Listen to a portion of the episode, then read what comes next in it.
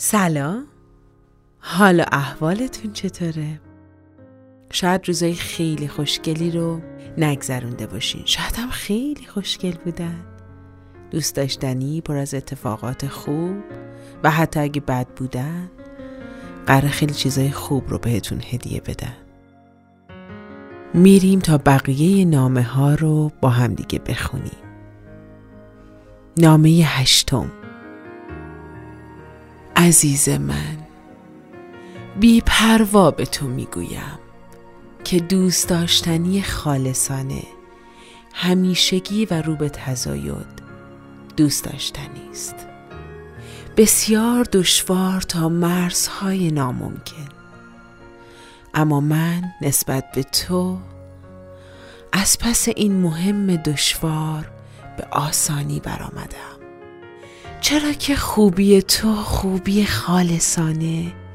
همیشگی رو به تزایدی است که امر دشوار را بر من آسان کرده و جمیع مرزهای ناممکن را فرو ریخته. امروز که روز تولد توست و حق است خانه را به مبارکی چنین روزی گلباران کنم. اگر تنها یک قنچه فروبسته گل سرخ به همراه این نامه کرده ام دلیلش این است که گمان می کنم عصر بچه ها و شاید برخی از دوستان و خیشان با گلهایشان از راه برسند. و این البته شرط ادب و مهمان نوازی نیست که ما همه گلدانها را اشغال کرده باشیم.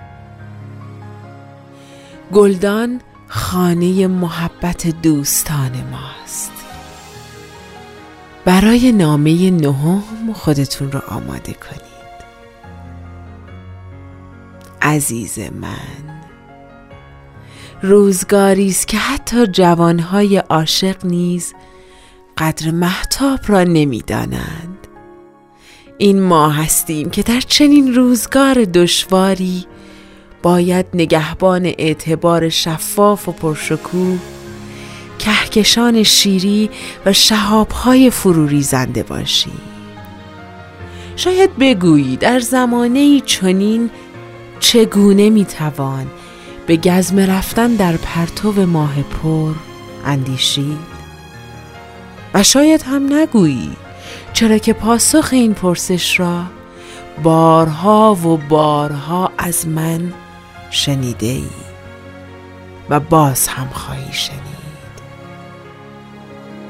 آنکه هرگز نان به اندوه نخورد و شب را به زاری سپری نساخت شما را این نیروهای آسمانی هرگز هرگز نخواهد شناخت.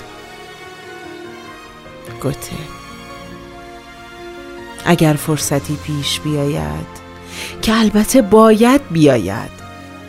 و باز هم شبی مثل آن شبهای اطراگین رودبارک که سرشار است از موسیقی ابدی و پرخروش سرداب رود در جاده های خلوت و خاکی قدم بزنیم.